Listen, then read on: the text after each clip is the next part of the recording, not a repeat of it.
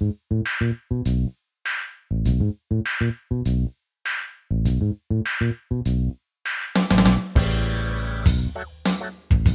back to Box Out Banter, where we're still alive. Uh, we've just been uh, really busy with uh, work and sleeping and all kinds of other stuff going on. Celebrating my thirtieth uh, birthday. Hell yeah. So we're, we've just been busy, busy, busy. But we've been catching up with the N B A. We've been watching. We've been enjoying ourselves. Uh, we've been talking a little bit. Uh, but yeah, joining me as always, Mister Jordan Christmas. Thanks for going, Jordan. It's been a while. Yeah, it's, uh, well, yeah, it's been about two or three weeks, but I had to celebrate a birthday. Uh, Chris is a big timer social media manager for a e-sporting company. So, uh, you know, got some big boy stuff to do. The big thirtieth was, uh, it was fun. Yeah, that's you know exciting, what I, man. You I know, get, you know I what I did next year. What you got? I did absolutely nothing. That's awesome. you can't, you Plan- can't I planned, I planned to do nothing. All I did was game with my friends and, you know, hung out, you know, obviously had a few adult beverages and, uh, yeah, just brought in the thirtieth that way. It sounds boring, but not to me. Uh, I had, I was completely fine just doing nothing and watching basketball, a bunch of basketball. Uh, the birthday weekend, October twentieth, I'm on born on the twenty-fifth, but, uh, on the twenty-second, I went and covered the, uh, Kings home opener. Or they Very unfortunately nice. li- lost to the Utah Jazz. My first game, my first game that I covered since uh, February of twenty twenty, actually, when I uh, when the Kings played the Lakers, and I saw LeBron in person for the first time in my life, which was a isn't that an experience? It is an experience. He only had like fifteen points, but he also had like fifteen assists, and he had one of the most insane passes I've ever seen in person. Um, so that I still got the LeBron experience and.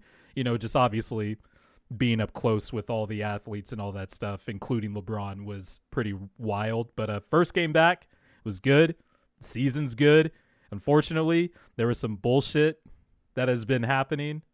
It continues to happen across all sports. But uh, we should probably touch on that first before we get into our early takeaways yeah, of the season. So to, to, to... kill the elephant in the room here. Jordan, why don't you go ahead? And it's not and it's not Kareem Abdul-Jabbar dunking all over Aaron Rodgers and his stupid idiot Which anti-vax fucking, rhetoric. Can I just say can I just say every time something like this happens, I just wait for Kareem's written response.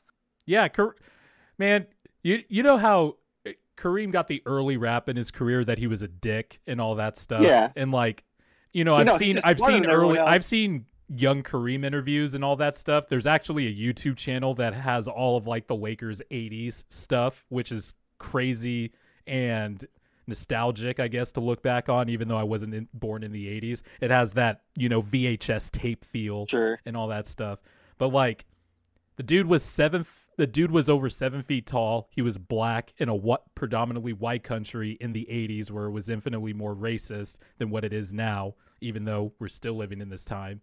And um, I could understand why he was, uh, you know, a little reluctant to, you know, express himself through the media. But nowadays, anytime he gives his thoughts on something, it's thoughtful. He's he's always been intelligent. He's seen a lot of stuff. But anytime you get the wrath of Kareem, I always uh, I always listen. And Kareem just, you know, dunked, dunked and him. crossed over everything all over Aaron Rodgers, who is uh, uh But that wasn't what we're going to talk about. There's more. Well, it's on the floor, man. Go for it. Okay, so it's a little bit late, um, although I guess three days old is considered late in today's day and age. But um, the E S P N report on Robert Sarver and Phoenix Suns owner Robert Sarver and the toxic culture that he has festered in the organization Uh, dropped on Friday from Baxter Holmes. He sp- he spoke with over seventy employees. A lot of them were anonymous sources. Two went on record. It was, uh, I, I can't remember the other name, but I know former head coach Earl Watson was on record mm-hmm. talking about multiple instances of Robert Sarver using the N-word a lot, um, using... Uh, basically being inappropriate in terms of, you know, toxic work culture towards women, particularly female employees, um, being inappropriate. Like one anecdote was showing a photo of his wife in a bikini, allegedly. By the way, this is, I have to be journalistically responsible here and say that it's alleged, even though a lot of the stuff we read in this story, you're going, okay, yeah, that doesn't surprise me given what we already read and heard from Sarver about him, about yeah. him as a person and all that stuff. Um, allegedly showed a picture of his wife in a bikini, passed it around to, to coworkers, which he did confirm that that happened, but it was in a different context. He was saying that it was in a brochure and all that stuff. Um, there was multiple counts of Earl Watson bringing up examples of Sarver using racist terms or, you know, being a racist, whether it was flagrantly or subtly. And somehow Robert Sarver didn't remember those instances, but conveniently remembered other instances that dated back twenty years ago and confirmed them, which is, you know, playbook one oh one. And sure. really, none of it was surprising.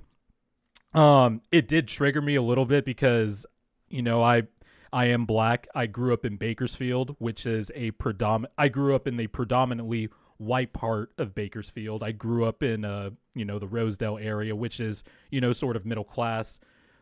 I went to a predominantly white high school, and all of these phrases, racist terms, and all that stuff that he said, I have heard most of them, or a facsimile of them, growing up, went from basically middle elementary school, fifth grade, all the way to basically until I left Bakersfield, like till I left Bakersfield when I was like nineteen, twenty. And look, it's, we're probably miles away from Sarver being ousted as an owner, and the N B A is doing an investigation and stuff, but it's, it's just really insane what billionaires will do to protect other billionaires. Because like I said, none of this is surprising.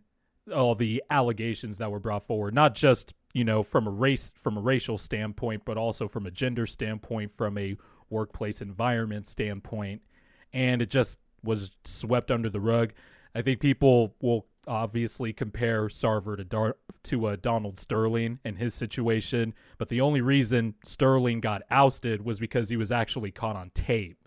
I mean, there's yeah. mounds of evidence before that, that Sterling was an awful human being and just one, a terrible owner, but also just a awful human being in general. And this time we just heard him on that time. We just heard him on a recording. We don't have any visual or recorded evidence. Sarver did say that Sarver did categorically deny the allegations and said that he would fully welcome an N B A investigation. He called Baxter Holmes reporting pretty much a sham, which is the move. And I'm sure people will be bootlickers and try to defend the billionaire and say that the reporting wasn't done done right or is false reporting, which usually those people don't understand how journalism works reporting and how works. Those, and how yeah. those type of stories work. Um, obviously, it was being vetted through lawyers and all. There's a whole arduous process that I don't even know about, and I'm in the journalism industry, journalism adjacent with radio journalism also. Um, and going through journalism school in Humboldt, like, and there's a lot of stuff that I don't know. I'm never going to reach Baxter Holmes's level as a reporter. There's just a whole long process that goes through this. So it was obviously vetted and thorough, and there's people on record, but this, it's just gotta, it's, as a Phoenix Suns fan, it's just gotta be discouraging, especially because a lot of that area is predominantly Mexican American. Some first generation, second generation. There's a few cool stories written about that and how Devin Booker has embraced his Mexican heritage and all that stuff and realizing his importance to the Suns community. And so just all that wrapped into one, it's just, it's, I wouldn't, disheartening would be too easy of a word to use. Non, not surprising is also unfortunately too easy of a phrase to use, but I'm just, it, it over the last five years, pretty much, I've just, I've grown tired and it's all numbing. I mean, I grew up with this shit growing up and it's still going on. And I have to say, man, it's just it's it's it's really annoying, and um, and that's obviously too light of a phrase, but none it's of it's surprising. Yeah, it's it's it's not. It's hard to say disappointing because it's not a surprise. You know what I mean? Yeah. Like, you can't be disappointed if you didn't expect this to begin with, which, you know, I, I think you're lying to yourself if you don't if you don't think that the white owners of a, a basketball team are racist in some way. Yeah. Um, but you know, it yeah, it's just uh, I don't know. I don't even know what to what to what to add because it's just it's it's sad to see, and like unfortunately, there's probably not a lot that the N B A can do legally or like is it's kind of in a bind because there's no hard evidence, right? Right. Um, a lot of there's a lot of he said she said. Yeah, it's not like there's no. I don't know if there's like a paper trail with like you know John Gruden's emails and stuff like that. Um, but yeah, there's countless examples of Sarver just being a terrible owner. Watson also in the story talked about like you know his contract or possibly bringing him back for another year when he uh, signed his contract to become the coach, and Sarver wanted Watson to get rid of Clutch, who um, also represented Eric Bledsoe, who was the Phoenix Suns point guard at the time. There's just all kinds of, it's all kinds of crap that's going on. And it just goes to show you why Phoenix has been a terrible organization. If it wasn't for Steve Nash or, um, you know, obviously now they have this good team now, it's, they, the Suns would be the laughingstock of the N B A. Um, and just not even from an owning a team standpoint, but just having someone like that in charge of, you know, players that are predominant players that are mostly they're black and black employees and, you know, black front office workers. Like there was one anecdote of one of, you know, the higher ups in the Phoenix front office making fun of a black Suns employee telling him to dance like Carlton, which I have also experienced because Carlton is considered, quote unquote, and, you know, quoting from Colin Kaepernick's new special, the acceptable Negro among white people because Carlton dresses like them and looks like them. It talks like, and the front office guy made fun of the black employee. It's just all stuff that's one, not only infuriating, but also just where is, you know, the lack of the lack of H R, how it was basically seen as a bad thing to go to H R and employees warning other employees not to go to H R. I don't understand how you can function in that environment. And now it's interesting that Chris Paul is in this situation again, again. because, you know, obviously he was the point guard for the Clippers when Sterling took over. So I don't know what's going to happen over the next few weeks, but I mean, if you just look at this report, in like you like we've said, none of it's surprising. Yeah, yeah, I'm not I'm not surprised with any of this. Um, again, it's to say disappointing is an incorrect statement because it's not. It can't be disappointing if you see it coming, right? Yeah. Um, but you know, it's just something that like we should be better than this. Yeah, but we're not. I mean, yeah. we're still in it. We're still in a country where you know. Police are still shooting unarmed black men. There is a clear, um, there is a clear anti-vax rhetoric going on that is also keeping us in this pandemic, despite the fact that science has disproved every single one of the anti-vax points, you know, debunked them thoroughly. And then there's people who are not anti-vax, but spit anti-vax rhetoric, that type of stuff. You know, they just don't fully commit to their bit. And then there's, of course, everything else that's just going on in the world. It's just really, this world is stupid right now. And like, I don't, I don't know, man. I, I just, what can I say? Like, there's smarter people than me that have broken this down way more thoroughly than I have. I mean, how many other more ways can we say, like, how many more situations can we have, first of all? And also, how many more ways can we say that this guy's an asshole and a racist asshole? Like, I don't. Yeah. I mean, there's really nothing else to say on it. Like, he's just an asshole. Yeah. And he's just a piece of shit. And it's amazing that in that story, the one of the Suns employees was quoted as saying, like, despite going back to the finals for the first time since nineteen ninety-two or ninety-three, the ninety-three finals, when uh, Sir Charles was leading the helm. The Suns go back to the finals for the first time since nineteen ninety-three, and somehow the morale is as low as it's ever been. Like, I just can't imagine working in that type of environment. Like, God, it's it's stupid, man. Yeah, I'm with you. But I'm with you, man. But anyway, we should uh, talk about some fun stuff, because now I'm just getting upset and depressed over this bullshit, you know? Yeah, I'm with you. So, no easy reset. transition from that, but no, let's reset gears here and say, first off, what a crazy fucking year this this N B A season has gotten off to. Um, yeah, so far, a lot of surprises, a lot of um, yeah, mainly surprises. Like, the do you, do you have a biggest surprise for you? Um. My biggest surprise actually would be the fact that the Cleveland Cleveland Cavaliers, I think, are going to be a, a good team. Now, um, are balling. I think the Colin Sexton injury is going to hurt them, um, and that's going to set them back. Obviously, I think the Cavs were going to come back down to earth at some point, but I think before the season, I have them as, you know, scraping in for the play-in. I had Evan Damerel on my podcast a few months ago, and we talked about projections for the Cavs, and they have the goal of wanting to win to get into the play-in, and we're like, they have a bunch of talent, but I don't know if a play-in works, but um, it's worked so far. And when they, when the day J B Bickerstaff decided to go with big ball by starting Mobley, Evan Mobley. Big ball. Big ball. You know, and you know, obviously as a Sixer fan, I was first I was front row seat I was I had front row seats to seeing a big ball lineup that was a fucking disaster. And sure. So I was kind of apprehensive about it.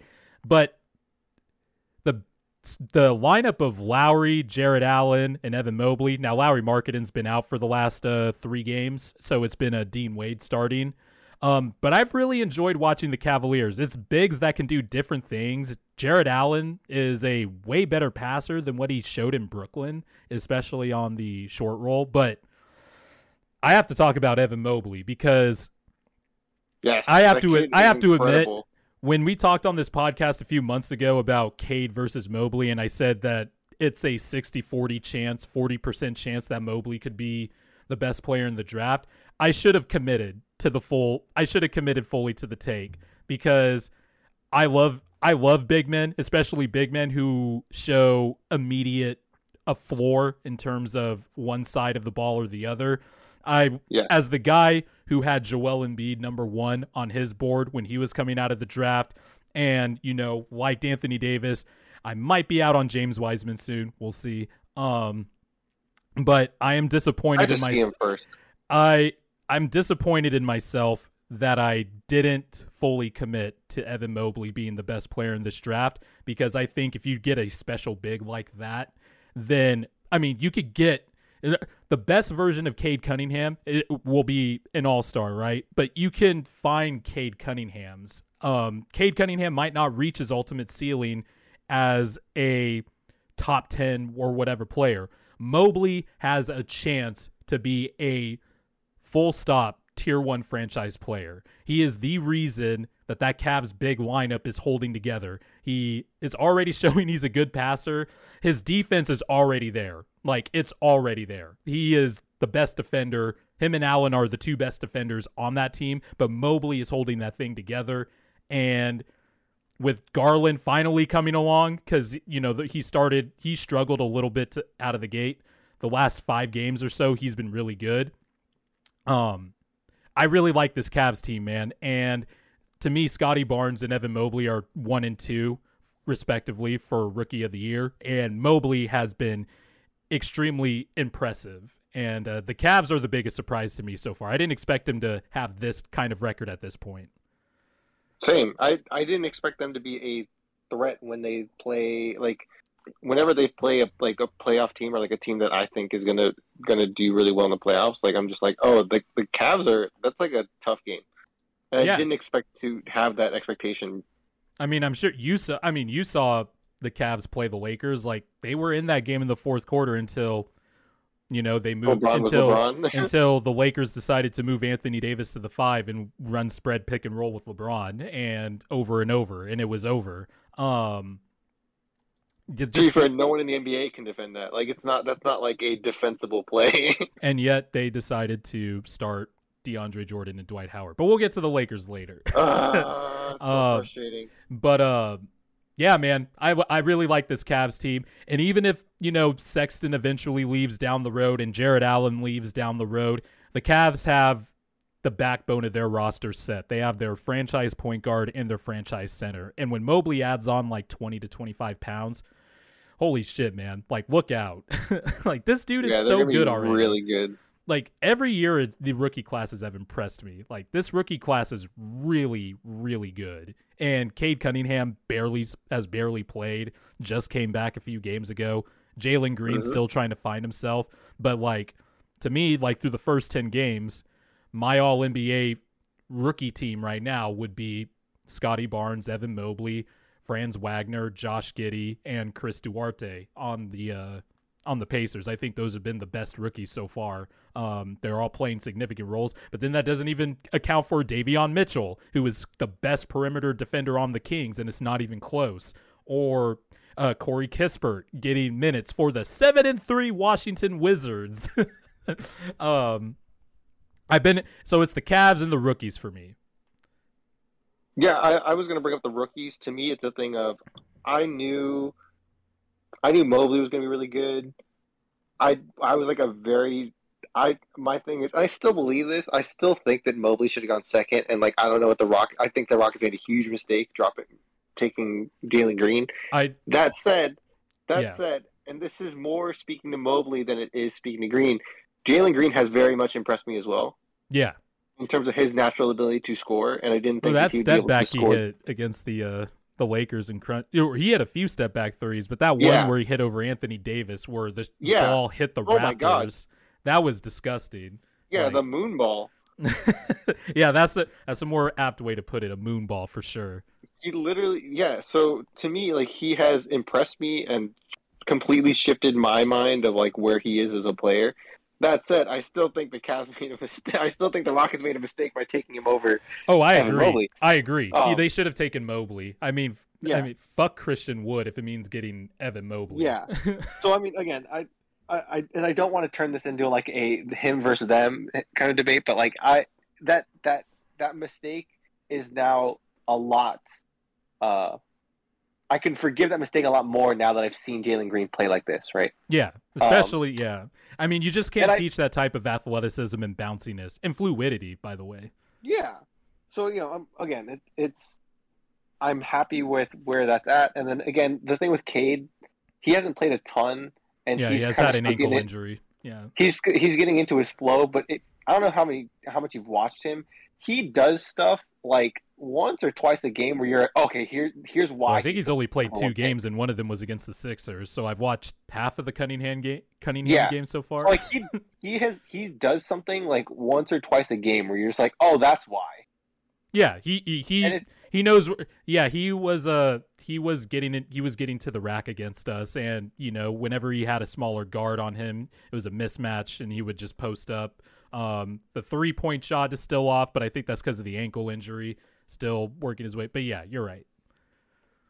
Yeah, it's just stuff where it's like, oh, I understand. Like, I get it now. I understand, mm. right? Like, it makes sense to me why he's here and why he, you know, was the number one pick or whatever, right?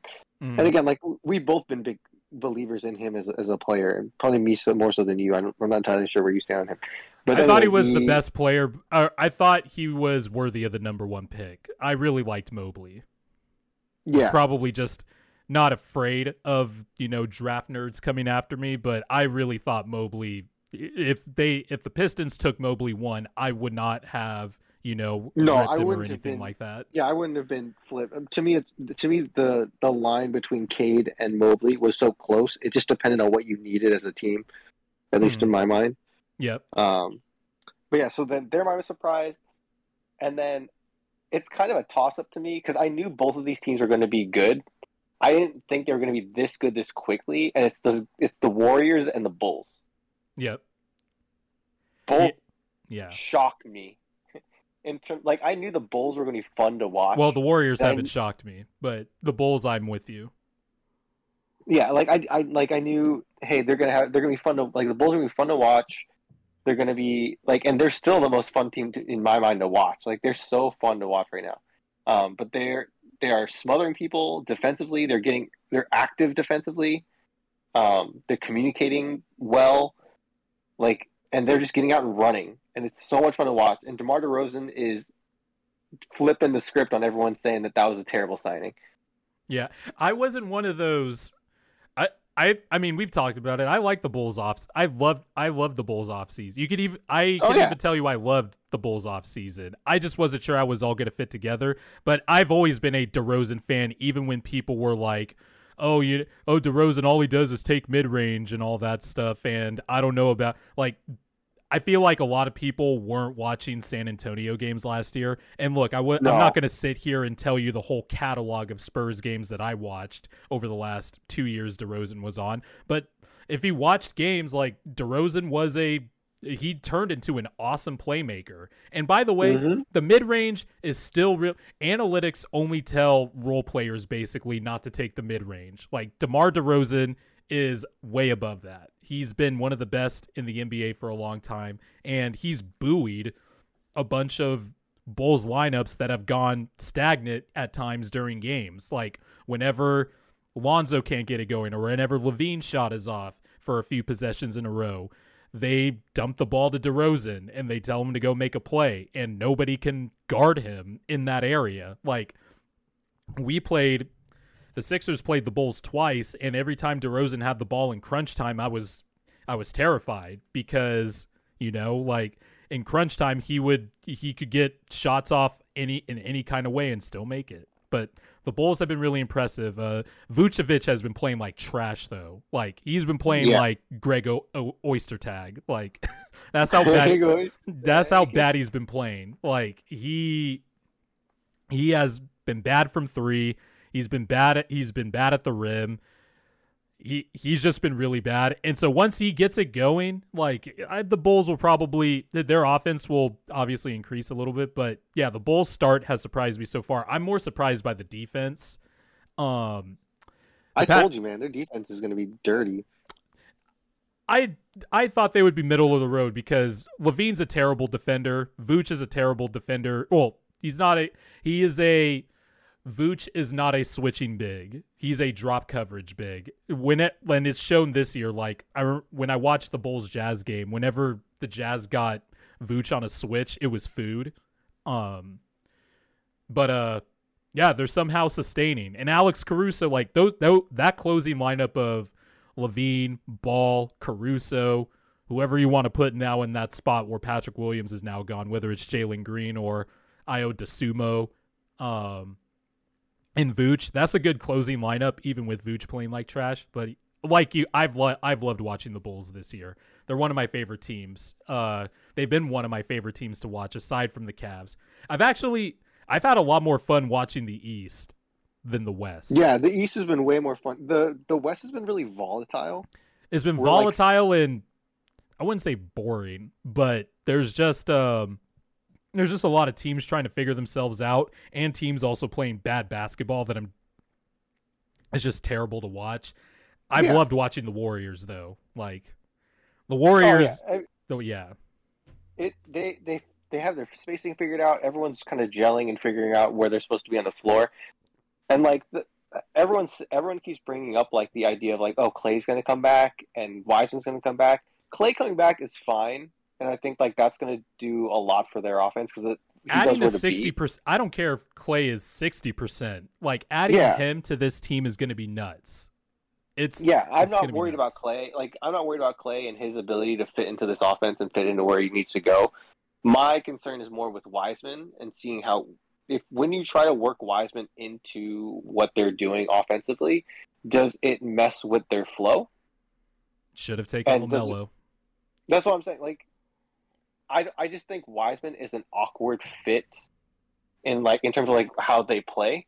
And like if you do if you put him in like the Kevin Looney role, like yeah, you're you're trading you're kind of trading upwards there a little bit, but also it, it, he becomes someone that you need to feed or someone that you need to like Kevin Looney. You you need to get him the ball. Like he's going to be in there and like you know stay motivated because that's he's just that kind of guy. That's probably does his Wiseman, best role. Yeah, but... does Wiseman does Wiseman stay motivated as a player and, def- and locked that's in my defensively worry. If you don't get him the ball? Well, and that's that's, that's and, my worry because, like, where, how, what else in his offensive game is he going to develop if he is stuck in that role, right? Because that's like, what I'm saying. That's his i that's his that's his ideal role, right? But this is the problem when you draft a big who, look, I understand he played only three games of college and all that stuff, um, but he has like no trademark discernible skill. Like he's has no passing feel. He has stone hands. He can't catch the ball. He's very athletic. He'll have displays of incredible athleticism, right? Like last year when he had that behind the back dribble into a dunk, or I think it was against the Pistons. Like he'll have athletic feats like that, but his shot doesn't, his shot is, it, it's an okay in terms of form, but it's kind of like a slingshot. Like he, it's like a catapult. Um, yeah. It's, it's, I just don't see any discernible skills from Wiseman. And I understand he didn't play. He, his season got cut short because of injury, but I still would have liked to see something. Like with Evan Mobley, you see something immediately. Anthony Davis wasn't an offensive player when he got into the league, but you saw but something he was immediately. Shots like a motherfucker. Yeah, yeah, you saw something immediately. Joel Embiid, I mean, we don't need to go there with that, right? Like we all know what he did in his quote-unquote rookie year. But sure. Even if he played in his real rookie year, he was a monster defensively at Kansas and was rapidly developing his offensive game. I haven't seen anything from Wiseman. No defensive feel, no offensive feel. I just don't know where he fits with this team. And I'm just thinking, like, they could have had LaMelo. Yeah, I don't want to blame Wiseman either because it's not his fault. Yeah, I don't, no. I yeah. don't. This is just an awkward fit. I don't think it's anyone's fault, to be honest. I think it, it's just an awkward fit all the way around, and I don't. Well, know I, I do kind of blame the Warriors.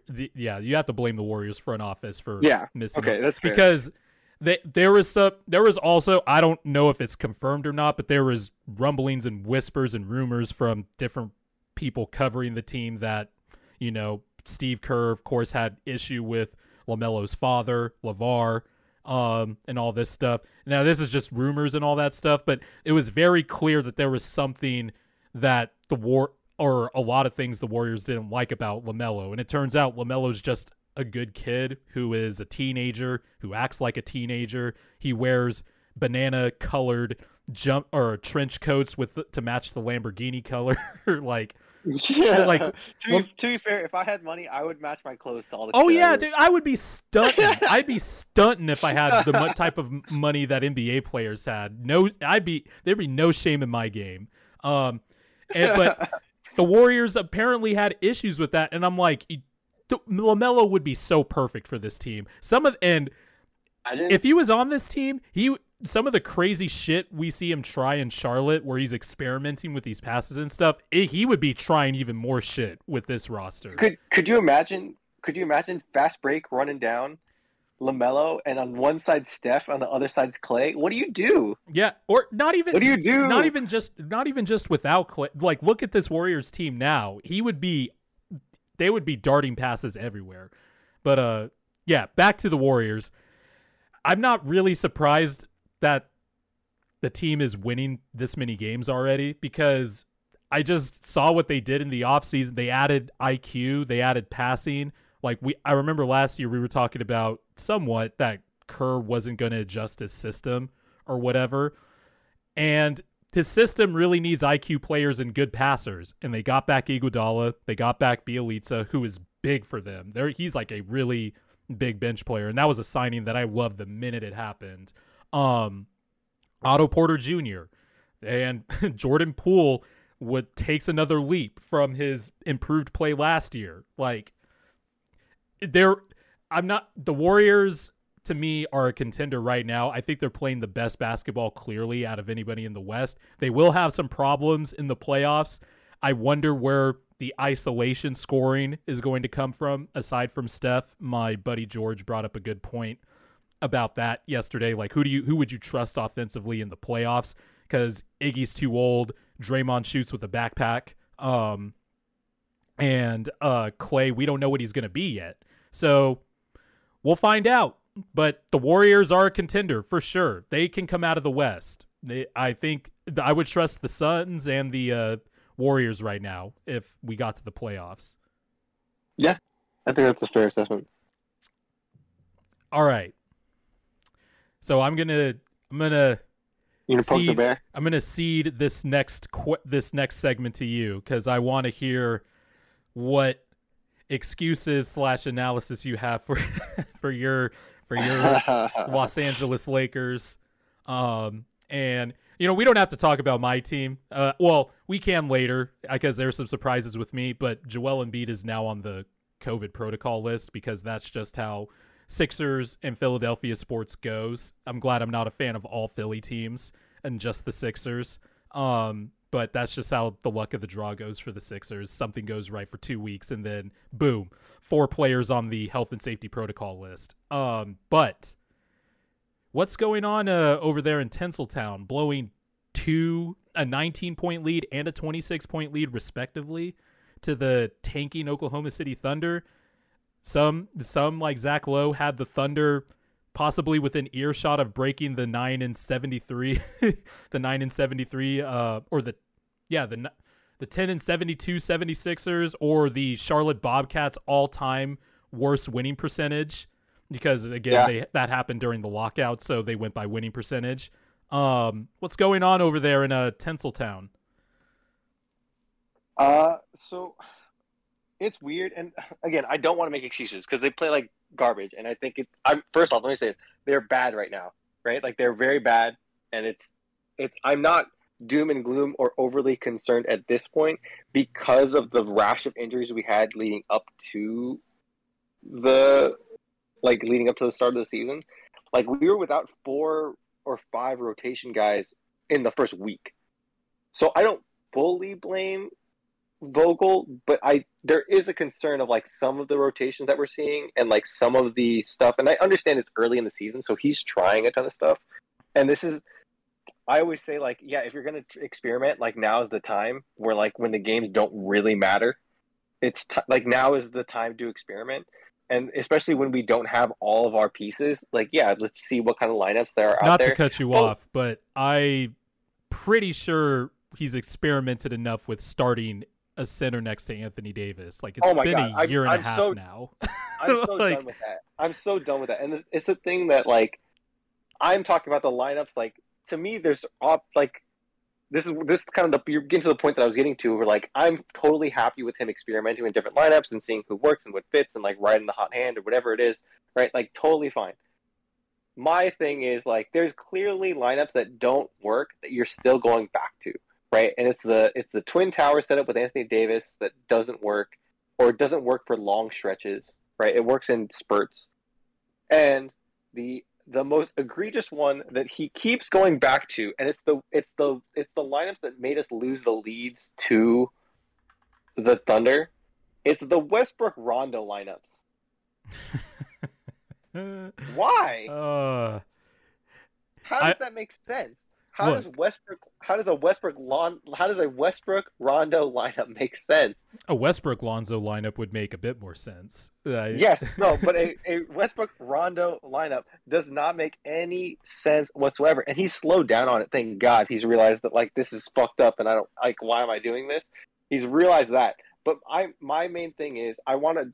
I actually do like the. I, I do like that LeBron got hurt early, where it. Because the first couple games with LeBron, Westbrook looked like he was having a lot of timid uh, nature, kind of finding his flow and finding where he belonged on the offense and in the team. So he's being very timid and not playing Westbrook basketball. And then he had a couple games where with LeBron out, he was really starting to find a flow.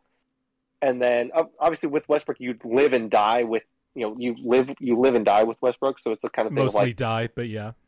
yeah, like, look, I, I do want to point out, like, there's a lot of stuff that he did in that second O K C game that were, like, really good. Like, he was playing really good defense. He was rotating. He was being active, active hands in the passing lane.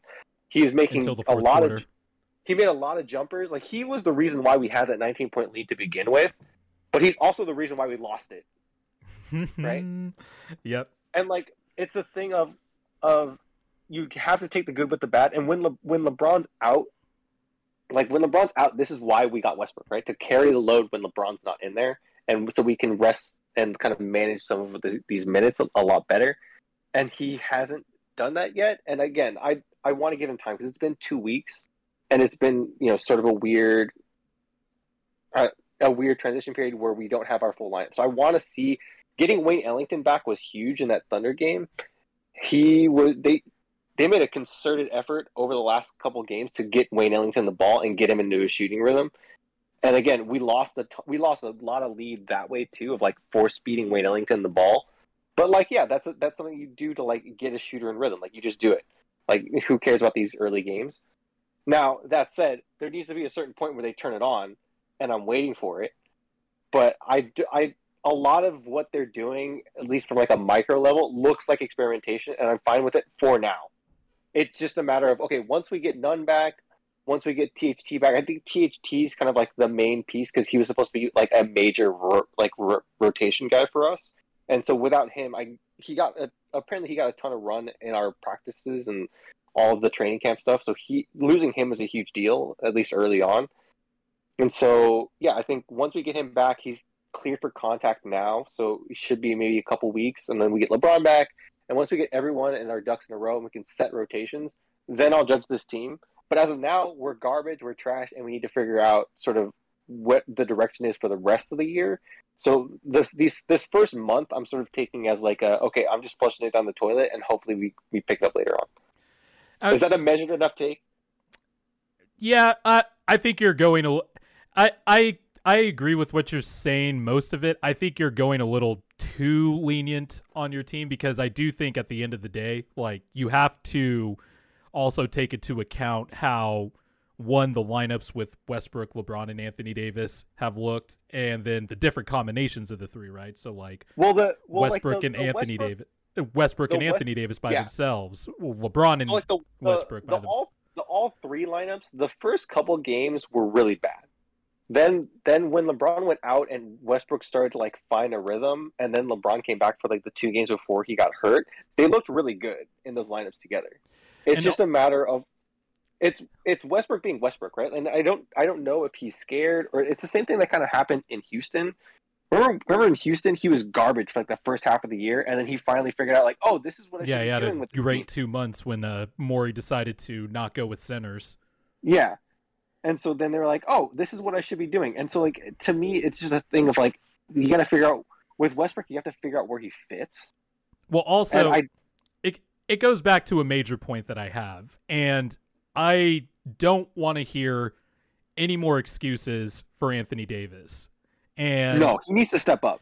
I like he's always been touted as somebody like I've acknowledged that he is very talented, has tier one ceiling level talent, but he's it's he's too inconsistent for that. Like I think I'm ready to just he.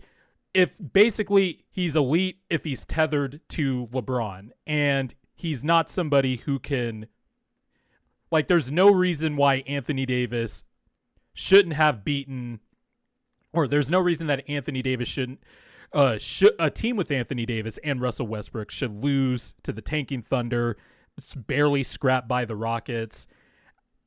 Anthony Davis is considered somebody who is in the tier of big men of a Giannis, a Jokic, or an Embiid, and I never considered him that because he needs somebody like a LeBron. His offensive game, for as much as we like to like his mid-range and stuff like that, aside from the bubble, he's never really been in the elite category as a mid-range shooter. Awesome defender, obviously, can switch, can guard the perimeter, and things like that, but he doesn't rise the tide of his team. Like I'm looking at the Sixers right now. Well, they're getting trounced by the Knicks right now, but Embiid's not playing. But The Sixers have had guys in and out of the lineup. Tobias Harris has been on the COVID list for like a week and a half now, um, et cetera, et cetera. But the Sixers have the best offense in the N B A. They're eight and two, and Joel Embiid, while he's still shooting like shit on offense, he his passing has improved. Anthony Davis has never improved his passing. Uh, he's always been a subpar passer. Um, Embiid's rim protection is, aside from Go, the best aside from Gobert um, and a few others. He just rises the tide. And Anthony Davis, to me, a tier one franchise player, lifts the tide of a roster, even in tough circumstances. And that includes his teammate LeBron. That includes, um, and this is why Russell Westbrook isn't in that category and never was, even in his prime, even though he won those M V Ps. Like, this is where I want to see Anthony Davis prove to people that yeah. he's a tier one player. I'm waiting. That, that's that's the other point I want to get to, too. To me, it's such a weird thing because we saw A D do it in New Orleans. Like, a, New Orleans A D was something insane. He was, but I that, wouldn't like, say he was a. And I don't, I don't want, I don't know if it's because it. I don't want to keep bring. I, I don't want to bring it up because I know how much it triggers you, and I know, and it triggers me too. Of the the good stats bad play or bad te- good stats bad team guy. I don't think it's that. No, right? I don't I think don't it's think, that. No, I don't think it's that at all. And I think like, I don't know where it is. It comes down to a thing of like, when A D's in his spots, like he he does it in stretches, and I don't I don't know if it's a personality thing or what it is. A D A D's ball handling, and he can, and the way he gets to the basket, he can do it every single time of just powering his way to the rim, but he doesn't do it, and he settles for that stupid fadeaway jumper on the baseline. you yeah. know what I'm talking about? Yeah, I know what you're talking and, about. And you're like, and and dude, you're like, easy, boom. You have, I don't know who, you have someone, you have like a guard on you. Drop step and get your ass in the paint. And the thing is that he has so much athleticism and so much strength and enough like ball skills around the rim where he is, once he gets the ball around the rim, he is close to unstoppable, or you're going to have to foul him. Yeah. And it's a, I think it's a combination of the injuries kind of giving him a weird He always has nagging mind. injuries too. Yeah. It's the it's the injuries of like a weird, like, you know, he doesn't want to get hurt again, or he doesn't want to bang. He'll have like two falls a game where he gets up and he's kind of like gingerly oh walking and all that stuff. Even going back Lakers, to New Orleans, Lakers Lakers Twitter the, said that Anthony Davis leads the league in heart attacks given. Um, the, yep. The the thing is with A D is like, I don't know if it's a combination of two things, right? It's It's whether or not he wants to bang and get hurt. That's why they run two centers, because he doesn't want to bang and play center inside, right?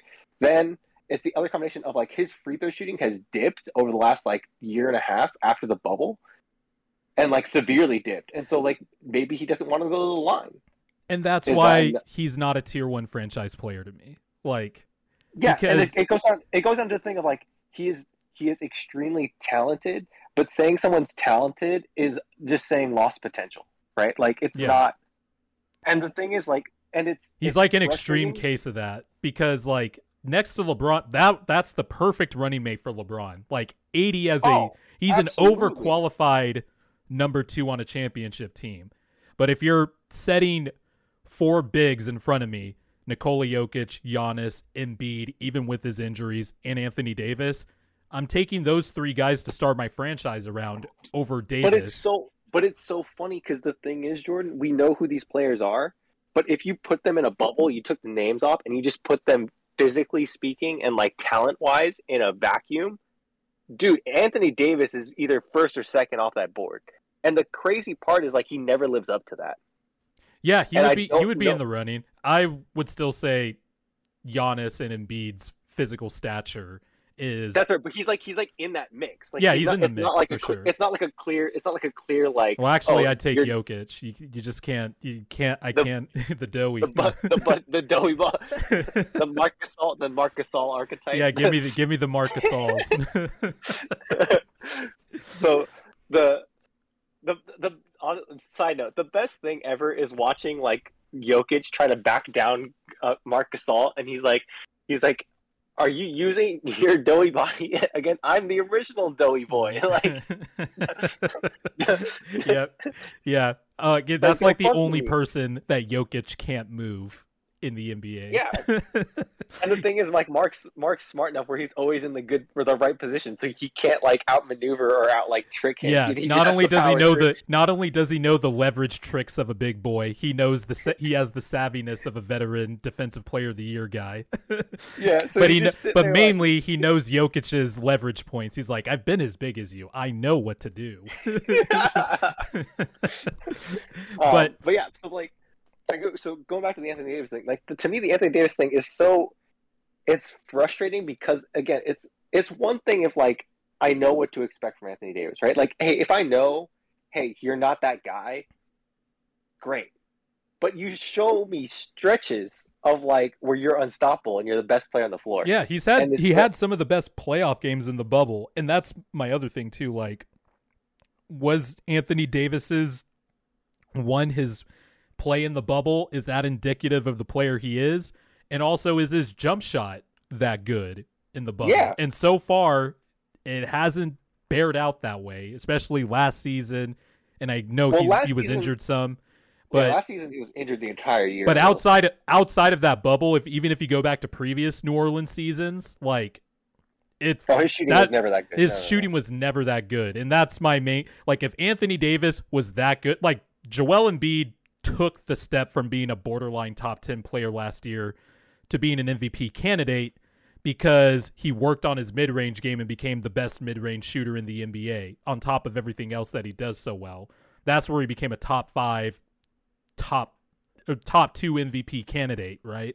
But yeah. Davis has never reached that pinnacle. He doesn't shoot like Jokic or Embiid or put as much pressure on the rim as Giannis, who is probably the best rim pressuring big of all time, uh, historically, statistically speaking. Like, Anthony Davis is always just right there, and then he's not. And then when LeBron's out, it should be like spread pick and roll, spread pick and roll with Russell Westbrook and Anthony Davis. That just sounds great in theory. Like on paper, that should work because you have shooter, even with the injuries to like, you know, none. Etc. T H T, even though he's not really a shooter. Um, also, like, I think people are putting a little too much eggs into the T H T basket. Like, and I've done this a few times with other Sixer players. Like, oh, you know, if Zaire Smith could just, you know, if he could get some playing time and get some minutes and all that. Um, it, I, I'm not. It, I'm not saying T H T is a bad player. I'm sure he has talent. He just. Dis- He, there are times where, like last year when he guarded Kawhi on the block and just took the ball from him as a defender, there's moments like that. But I think we're also putting too much on no, I don't, I don't, I don't T H T, put it all on him. Or at least I don't put it all Lakers on him. My Twitter. Is, no, I my thing with him is it. It's not so much him in particular. It's adding a guy that's not a minimum guy. That's not on a vet minimum. Oh yeah, that is there to. One of our one of our three non-vet minimum guys that solidifies our rotation. Yep. Because right now we're playing a lot of guys that should not be playing this many minutes. Yeah, Austin, and that's your, sort of our boy Austin that, Reeves. Austin Reeves, bro. Austin no, he's Reeves not my boy. Play. I'm just kidding. He's your boy. But Austin Reeves, Austin Reeves. I'm not. He's not my boy, but Austin Reeves can play. Yeah, he can. He can. He should like, like, but uh. If you're talking about a fully healthy Lakers team, he yeah, probably he didn't. He probably didn't he see. He probably wouldn't see the court if they had were fully healthy to start the year. Well, that's what, that's what I'm saying. Like, there's a lot of guys that are playing right now. That's why I, I feel like I don't want to judge them too much now, just because, yeah. like half the team's missing. But boy, let me tell so you, like, my uh, my Lakers hatred that I had the first eighteen years of my life, it, it's come back from the dead like The Undertaker in W W E. It's come back. I, I'm loving this. Also, we have to start being worried about LeBron. I think it's time to maybe start moving the conversation towards, look, he's thirty-seven years old. He's played nineteen years in the N B A. He's starting to get some injuries. Like, the injuries yeah. are starting... First, it was the ankle this year. Now it's the abdominal strain. And I know people are saying, like, he could be back in a week, but other doctors are saying, like, that type of injury is a four to eight week thing. Like, so, so from stuff from like what that. from what Laker insiders are saying, that it's not actually that bad of an injury, and he could play, but they want to play it safe. Yeah, is what I'm hearing, and so that's the smart way to go, right? Especially if these injuries are the con- are you know going to be a bigger and bigger concern moving forward. Mm. Um, but yeah, I think for me, it's a thing with LeBron where this is this is why I.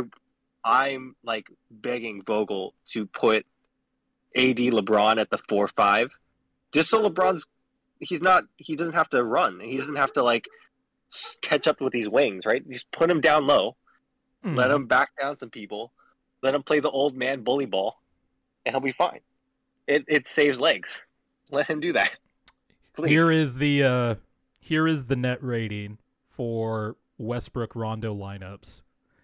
Minus it's like negative forty-five, right? Minus forty-seven point one. Oh, my God. Per cleaning the glass. An offensive rating of ninety-three point five. Oh, my God. That is com- comically bad. And the funny thing is, like, Bro. everybody saw this before the year. Like, at least one of the things that was identified, Westbrook and Rondo can't play together. You probably want to start Anthony Davis at the five now. Those were yes. at least the two things. And Vogel has done, and look, I'm not, I am a dummy when it comes to N B A basketball compared to N B A coaches. I don't know shit uh, compared to N B A coaches, but I at least know that you can't pair those two together, and you can no. and you can't start a fucking center next to Anthony Davis when you have Russell Westbrook, who doesn't do well, who doesn't do shit off the ball, can't shoot, in the lineup. Like, it's uh, I and also about, my over. Like, sorry, not to, well, just one more thing for me. I don't think I actually think I would be surprised if the Lakers made the Western Conference Finals this year. So I would be. Sh- I would actually. I wouldn't be shocked, but I would be pretty shocked. LeBron, I wouldn't be shocked. I know LeBron, they have LeBron, but they also have the ultimate canceler, which is Russell Westbrook. Like, yeah. I'm sorry. Like, he, there's there's too much evidence now.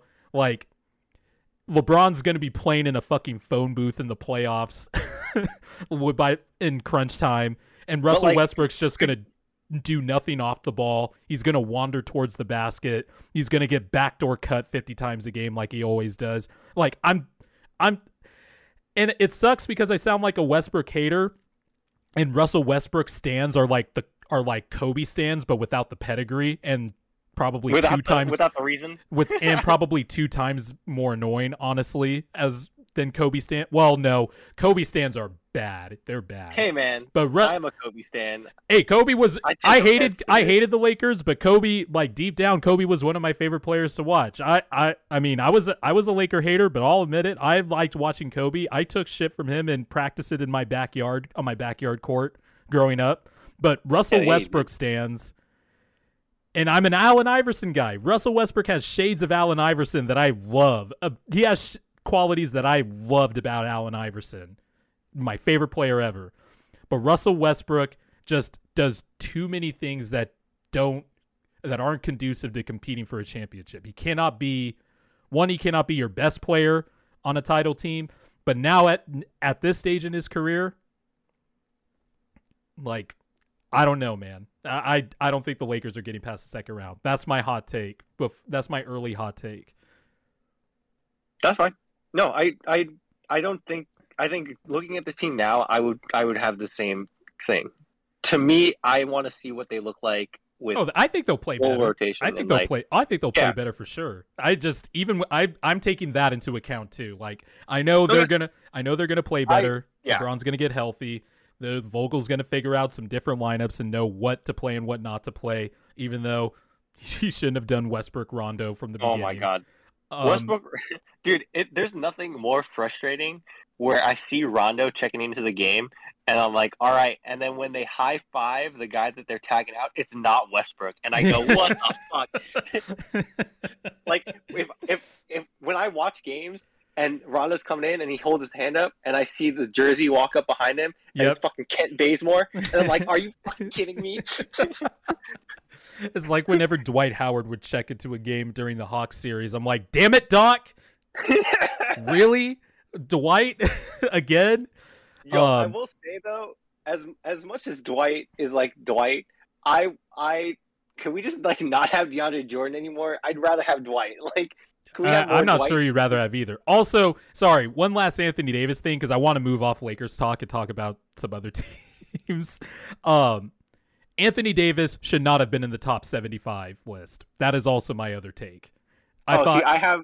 I have I have him and Dame out of there. They should not have been yeah, in there. Yeah, him and Dame should not have been in, been in there. Dwight Howard got snubbed. I am sick of the Dwight Howard eras- erasure. Yes, he's annoying. Yes, he's probably a bad teammate. Yes, he's he does weird shit. It, like he does weird shit that fractures a locker room. Dwight Howard was a top five player legitimately for like a five-year stretch and the best center in the N B A and the only player to win Defensive Player of the Year three times in a row. I'm pretty yes. sure. It might have been Ben Wallace won four, and I'm I'm trying to remember if he won three of those consecutively. But he is one of the he is the only player to win three consecutive Defensive Player of the Year awards and was ben the Wallace. Best player on a fi- finals team. There's no way Anthony Davis should should have been on there, or Damian Lillard. Dennis Rodman should also be on the top seventy-five list also, because he was vital to title teams and was a Defensive Player of the Year winner. The the top seventy-five. Oh, Rodman's on there. That's my only gripe with uh Rod- Rodman's on there. Are you sure? Yeah. I didn't see him. Rodman's on there. I, I'm like ninety-nine percent sure Rodman's on there. The The to me the biggest snubs I my to make the list so much better in my mind is you take off A D and you take off Dame and you put on Dwight and Tracy McGrady. Yeah, to me that's the- yeah. T- Tracy McGrady definitely had a better had a better case for um that that uh top. The what killed him though is that he never got past the first round, which is a yeah. fair. This is a top seventy-five list, and there's going to be yeah. strict there's going to be strict qualifiers, and I think yeah. holding that against McGrady is very fair. Um, yeah, I put him in, in that same like George Gervin kind of conversation where you're like, George yeah. Gervin didn't do anything really but score, but like he was so goddamn good at it. Like yeah. you got to put him on there. I'm just glad Allen Iverson made the list. Of course he was going to make the list, yeah, but there's a the there's an erasure going on from the pre from the newer generation talking about how. Talking about his efficiency and his scoring averages in the oh, okay. fucking in the fucking to, early two thousands when scoring was down yeah. everywhere and effic- to, league average was like this, yeah. I have to bring this up, and I know you agree with me, but I have to fucking rant about this because I'm so fucking tired of seeing it. Stop judging players by today's standards, you motherfucking pieces of shit. It does. Bob Cousy is a seventy is a top seventy-five player all time because of what he did in his era. If you look at El, Elgin Baylor, Jerry West, Bob McAdoo, all of these legends of the game. Respect your fucking elders, okay? And don't bring up fucking black and white footage to be like, yo, Kyrie would do some shit. No, Kyrie would get a fucking travel call every time because back then they had to dribble that way because that's how the rules were. Don't be a fucking piece of shit. And I guarantee if you took any one of those guys and you put them in the modern N B A today and you train them with today's standards, they would be just as good as they were then. So eh. don't fucking bring up all this bullshit. Eh. Well, I, I, I, I agree with what you're saying, but if I had a top seventy-five list, it w- a lot of the people from the fifties and sixties would be out of it. I'm going to be honest. No, like, because the thing is, like, Jordan, you can't. It, are you, I know you can't you erase. Up, I know you can't erase history, but you you can't erase, and you, you judge people by the greatness of their era. Yes, of course. That's why Bill as Bill Russell's in my top ten and all that stuff. But yeah. also, if you extrapolate Bill Russell's numbers out. To... I'm not saying I'm not saying numbers. I'm saying like if you put if you took Bill Russell and you made him a if you made him born today and you put him in today's kind of modern day N B A system where you put you he grew up playing A A U and college basketball whatever, he's still a great player. He with the benefits of today's knowledge and the way the game is played. I'd say he's a good player. I mean, he he was six nine and like He he's, he would still be six nine. You probably have more efficient training and weight. That's stuff, what I'm saying. Like, like with the weight, with the weight training, like the player, the great greatness adjusts, right? Yeah, and the greatness adapts. And that's, to me, like what the thing is. When the, the thing that pisses me off the most is like when you see footage, like people bring up like Bob Cousy footage, right? And they're like, mm-hmm. look at the way they dribble. It's like, bro, did you know that was the rule back then? You couldn't turn your wrist. You had to flat palm the entire time. That's how dribbling was. That was the rule. Yeah. That they dribbled that way well, because I have to look of that the up, rule. But yeah. Um, no, that's that's the rule. and then um and then but your point about, you know, bringing in, like, say you put Kobe or Iverson in today's era of spread pick and roll. Okay, so take out James Harden from his peak James Harden from his Houston days. If you put Allen Iverson in that shit, and this was so let's go. Oh my God. So let's go. Iverson let's go. Destroy those numbers. Let's go. twenty thirteen fourteen Rockets, when the Rockets ran more pick and roll instead of just, you know, blindly chucking yeah. up threes, and they went to complete Harden isolation. They actually ran some stuff. If you put Iverson in that James Harden spot, there is no way on God's green earth anybody would guard the Rockets. Allen Iverson was one of the best athletes in N B A history, point blank, period. Well, that was always that was always my funny thing when people when I think Maury was like, Harden's a better scorer than Jordan, and you're like, bro, well, you kind of had to no. say that, and also, yeah, yeah Maury's a like, yeah. I don't agree with on, Maury man. on that. like, I am. You can you can count me in the in the party that did not say Harden was a better scorer than Kobe or Michael Jordan. Like, that's fucking ridiculous. I'm sorry. my like, my favorite my favorite one too was uh I, oh, was people talking about Magic Johnson, that Magic Johnson's overrated. And I was like, bro, have oh, you seen oh my God. Have you seen the highlight like because people and I know you're a big Steph guy, but people are saying that Steph's the best point guard ever and Magic's overrated because he couldn't shoot. He's second the second And best, I was like yes. And I was like, bro, the thing like if you go back and you watch old like like I don't know if you've gone back and watched old Laker games. It's oh, hilarious. To look, it's hilarious to look at the spacing. Yeah, and Magic like, was still one of the most creative passers ever while oh operating my God. on a phone. This is what annoys. So that is one annoying thing that I have with Kobe stands is that one Kobe stands will say Kobe's the greatest ever, which I no, I it's, don't think it's that. fucking ridiculous. But that he's the greatest Laker ever. Magic Johnson went to nine finals in thirteen years. He is the greatest so, Laker. Like so here I'm so sorry. here's my argument. So so I I Kobe, believe okay, Kobe- uh, I would it, my I it's not as egregious as I made it sound, but yes. I think Magic's the greatest Laker ever, and his career was cut short by H I V. Now Kobe yes. in terms of influence and iconic that's, status. That's my point. Yeah. But if you're talking about player impact to a franchise, bringing winning to a franchise, it's Magic Johnson. Oh yeah, no, it's Magic. It's Magic. So like to me, if I, I and he's the better. Make, he was the better player. He's on my. He's on my. He's in my top five all time. Like on my yeah. all time list. So so here's my thing, because I I get asked this question a lot. It's the thing of like my Laker Mount Rushmore, right? And like oh, Kobe's to has me, to be on there. No, so to me, to me, there's three people that have to be on it. It's it's Jerry West, Magic Johnson, and Kobe. Yep. Um, and then, uh, my my argument for them is like they're. Own, like they're all-time Lakers, they're only Lakers, they only play for the Lakers. Like that's like their legacy to the team means more than any any other player.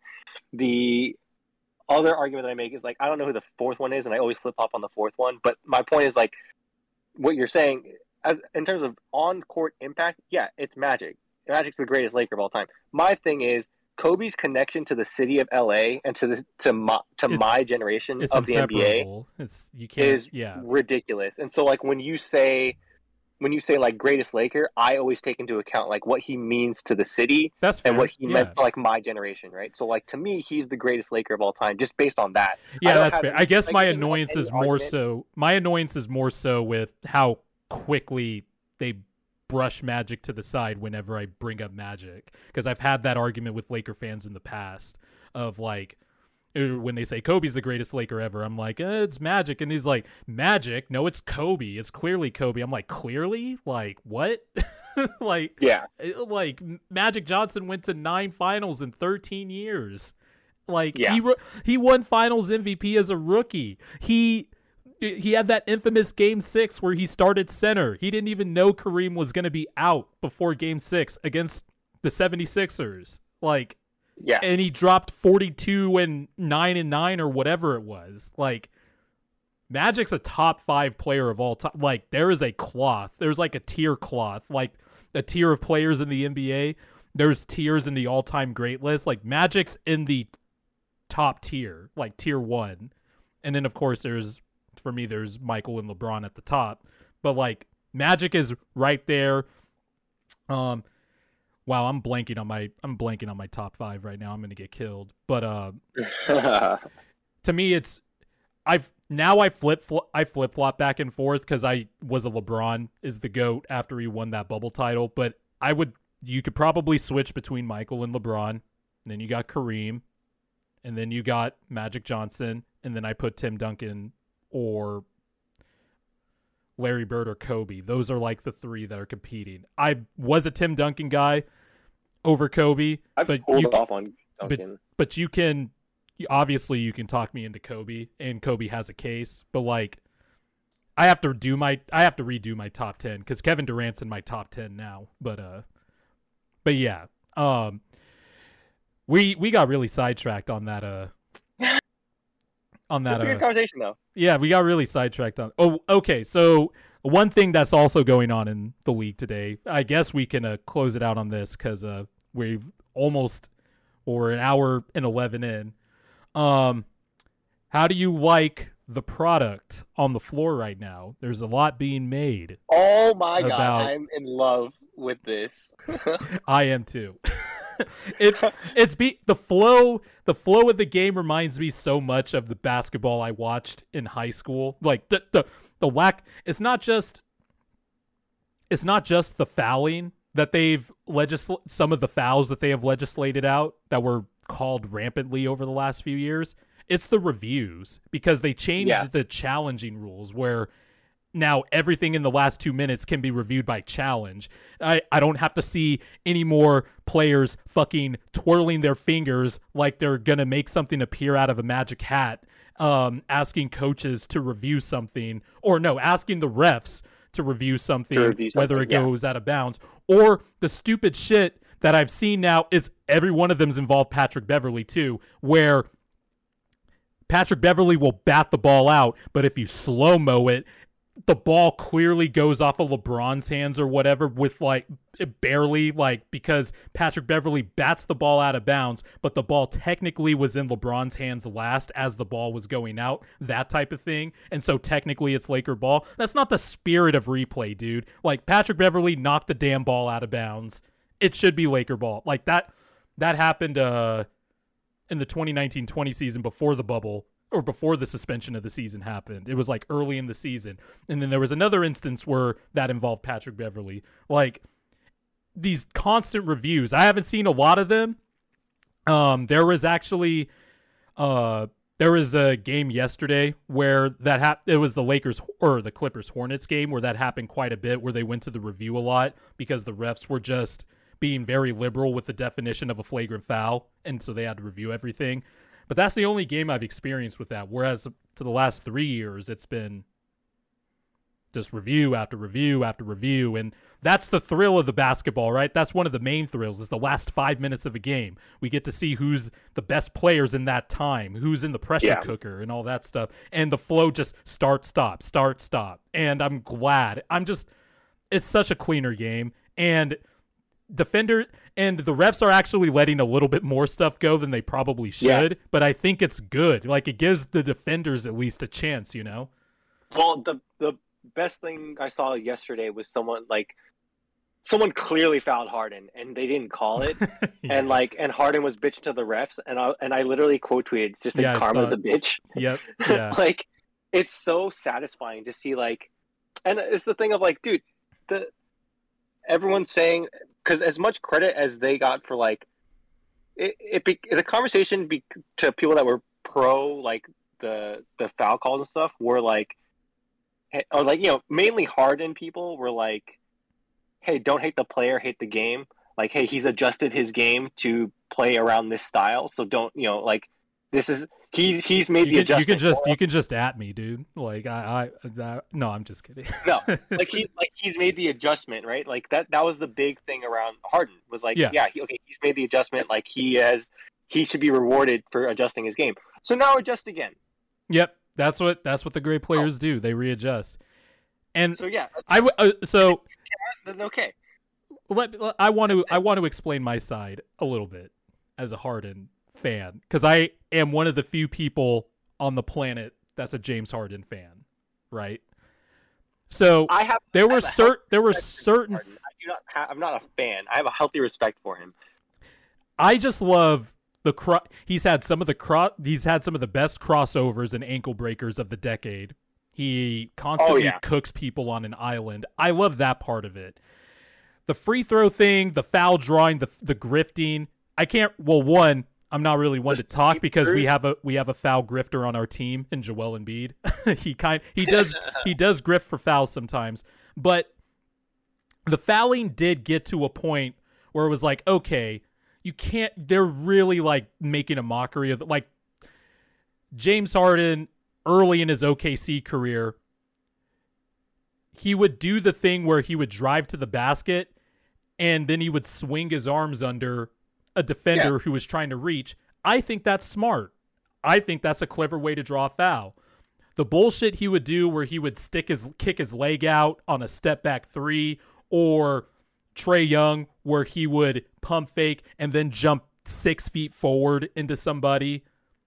Those type yeah, of fouls. That was the bullshit one. The, those that, are that's those are the fouls I, I hate, and those were the fouls that players took advantage of, and, right? And this is this is the thing. I I want to bring up. Harden became the poster child for this because of all the fouls that he was getting. I don't think everything Harden was doing was bad. No, Trae Young to me was the the most egregious. It was one. it the, was egregious. The jump-ins were ridiculous. That yeah. dude was using all of his vertical to jump into someone. Like, yeah, and and a lot of shooters do did this too. Like a lot of shooters would do this. They would just they would pump fake and then jump five feet forward. And um, they a few like four or five years ago they they uh, started. They were supposed to call the where the shooter would kick out his leg and make contact. That's an offensive that's foul. The, they didn't really call that the, that often. That's the, uh, the Reggie that's the Miller. Reggie Miller. The Reggie, the Reggie Miller. Miller they never really yeah. called the Reggie Miller offensive foul that much. But like... The, Which is funny, because in the early two thousands, they were calling like crazy. But like, remember remember in the late... In the, like twenty ten, when Kevin Durant started doing that rip-through move? Yeah. Um, on the block? I thought that... W- I personally thought that was clever, because it was like, all right, if you have your hands... on my arms while you're guarding me, I'm going to rip through and shoot it. And especially because back then they would give the rip through shot. They would say that's continuation. And Phil Jackson, of course, you know, bitched about it and through the media and stuff and called out Durant. But um, they changed that rule. I thought it was clever. I thought some of Harden's foul drawing was clever and within the boundaries of the game. You know, like I said, driving to the basket and swinging your arms under to try to get contact. A lot of players try to, in history, would get contact through different ways to try to embellish it, right? Yeah. But, like, it just got too far out of hand. And, look, well, it, I, I will it, say... It stopped being, being creative. Yeah, it's not, at that point, at that point, you're just... It's like when you... Um, it's like when you discover a new... It's like when you discover, like... The same. It's like when you discover like a glitch in a fighting game that you can take advantage of. Like, right? Yeah. It's it's it, like eventually it starts. It becomes annoying and like. Well, it's the thing of like with the with. So this is this goes down to the thing with the fighting game example, because this is that's actually a really good thing you brought up. The so fighting games to me, infinites are great, and I love the idea of infinites and glitches where like you can lock someone and infinite like, infinite combos for those who yeah, don't know like what I, a, so haven't I, played a fighting love, game. I love that concept, right? To me, it gets tricky and it gets it, it needs to be stopped when it's too easy to do, mm-hmm. right? Like when it stops becoming something that is like difficult to execute or like something that is creative to execute, and it just like, yeah, I just have to hit two buttons and you die. Mm-hmm. Where like with with the the rip through stuff and like some of the other stuff, like that's creative, right? It's creative and it's a way to make contact where there is like. And and the force manufacture contact. points, and all man, right, all that stuff. That's great.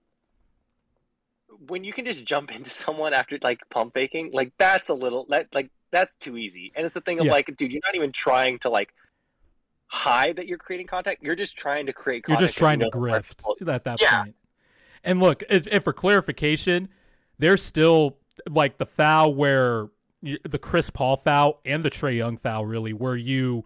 Are going in a straight line and then you stop and the defender pops yeah, you from behind, that's still a yeah. foul. They're still calling that. So I want to. ridiculous too. Like I, you can't. I, I can't stop my momentum. I'm fucking chasing you. Like. Well, I under. So you have to be able to play that, but I understand that one because the player does have a right to stop. The offensive player has a right to stop in a straight line. It's when you're drifting to like two or three feet, like crit. Who I forgot who did it the other night, but a point guard was a. Uh, dribbling down the court, and he sought out a defender, and he backed his he he moved to the right three feet and backed his ass into a defender that was behind him and got called for the offensive foul. It happened in a Sixer game. Yeah. That I don't like. But like when Trae Young's coming off of a pick and it's a straight line drive and then he stops while the defender's trailing, I can kind of understand it. I'm not a fan of it, but at least well, that, it's within the am, it's within the confines of the rules, I guess, is why I don't have yeah, a big deal I, I with it. I don't know if that, I don't know if that's a foul. Like that's just sealing your man on a pick and roll, right? Like that's just sealing the big, or like sealing your trailer. Like to me, that's just a normal thing of basketball. Like you stop yeah. to see like, you you want to feel the contact on your hip because you know he's there, and then you you, you seal him in, right? Mm-hmm. Um, and then that's when you get like open shots. Or that's how that's like the main function of the pick and roll. It's like seal a defender in, in game two. Mm-hmm. Um, the the thing with me is like it becomes, yeah, like I, I don't know. It it's a weird thing with me where Trey was complaining about this, and I was, and he he had a quote where I was like, yeah, dude, that's just basketball. It's something like, yeah, I'm I'm trying to dribble and people are bumping me. And it's like, yeah, that's basketball. Like, what?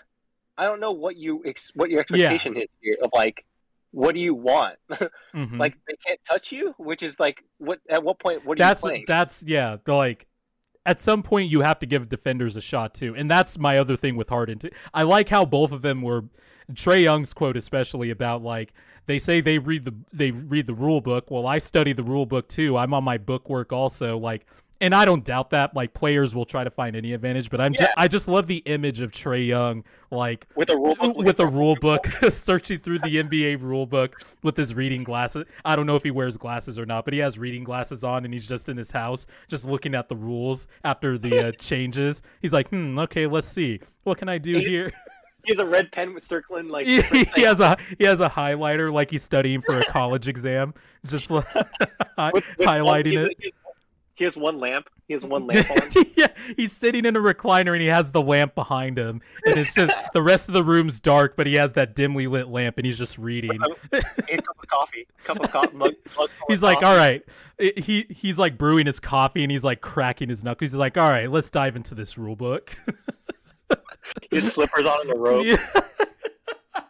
Yeah. I could see Harden doing the same shit too. But no, um, uh, I really like the product. Yeah. Like, it's been, honestly, I've had a blast watching this uh, season so far. And look, maybe it's because the fans are back also, and like we haven't had normal basketball in a calendar year, but it's been really yeah.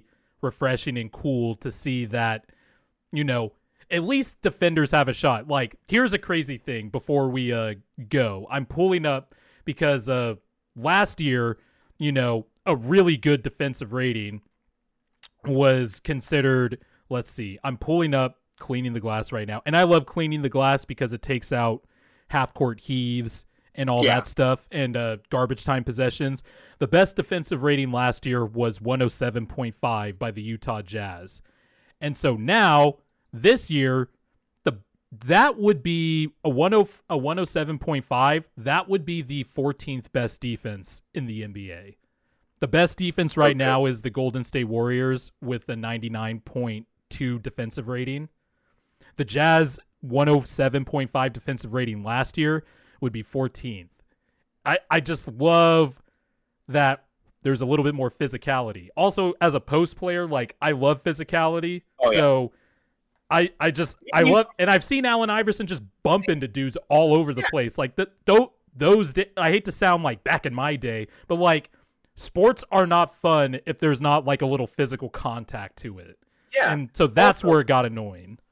The, hey, let's tone back the physical contact a little bit because Embiid almost laid out fucking Lonzo Ball. that that would oh my god. I can't like obviously it was by accident. He didn't mean yeah, he was he almost, he almost like Lonzo has Morpheus like reflexes. He like his vision, his passing vision, that came in handy because he saw that swing and he he knows. It, I could tell Lonzo knows knows how to fight too because he ducked the right way too. Like yeah. um, you know when you're when you see a right coming, you go to the left. You know. Lonzo's a fucking badass too because he didn't even react. He dodged it and kept walking. Yeah, he dodged. Yep. I was like, oh man, that would have been bad if Embiid had connected on that. Oh, he, almost, he could have killed him. Yeah, he could. Yeah, he could have knocked him out cold. Like that was a. Uh, when you're that big, you can't do that type of stuff. I understand no. you're frustrated because you turned the ball over, but like you can't be seven two, two eighty and swinging your fist around. Did he say anything about that? Did what? He make a statement at all? Uh, I don't. I didn't watch the post game, but like you know, during the game, they showed him talking to DeRozan and LaVine, and yeah. basically like. You know, showing him like, like, dude, I was mad because I turned the ball over. I didn't even see him and stuff like yeah. that and all that. He, I don't. I have to watch the post game. I'm no, sure he said something, but he, I don't think he did it on purpose. Like, oh no, I, he didn't. He obviously didn't. But like, man, that was dangerous, bro. That was. Oh yeah, that was extremely dangerous. Like that could have been. He could have. He he honestly like, I would if if that connected, Lonzo would have had a fractured skull. Like he he could he could have seriously hurt him. I think the top comment I saw on the Reddit thread for that was Embiid punched nothing but hair. it, he barely grazed Lonzo's afro. Bro. Yeah, that yeah. was a that was scary. a scary. All right, man. All right. Um you have a you have a kind of a hard out at five thirty. Yeah, um nice I want great. us to established we will not be here next Monday, but the next Monday after that we will be back to our yeah, regularly we'll scheduled programming. Schedule. Yeah, we're yeah. a lot of our busy stuff will be done. It'll we'll be, be a little annoying because of the holiday season, but we will be back to, you know, it's been a little bit erratic, but uh we will be back to recording on Mondays uh for sure. Yeah. Or uh consistently posting every Monday. But uh you know, obviously if something comes up, holidays or whatever, let y'all know, but uh, we'll we will be back uh, not next Monday, but the Monday after, because I feel like the season is just going to keep getting more and more interesting. Hell yeah. All right, guys. Thank you for watching. Thanks for listening, and we'll see you guys next or next two weeks, two weeks from now. The B O B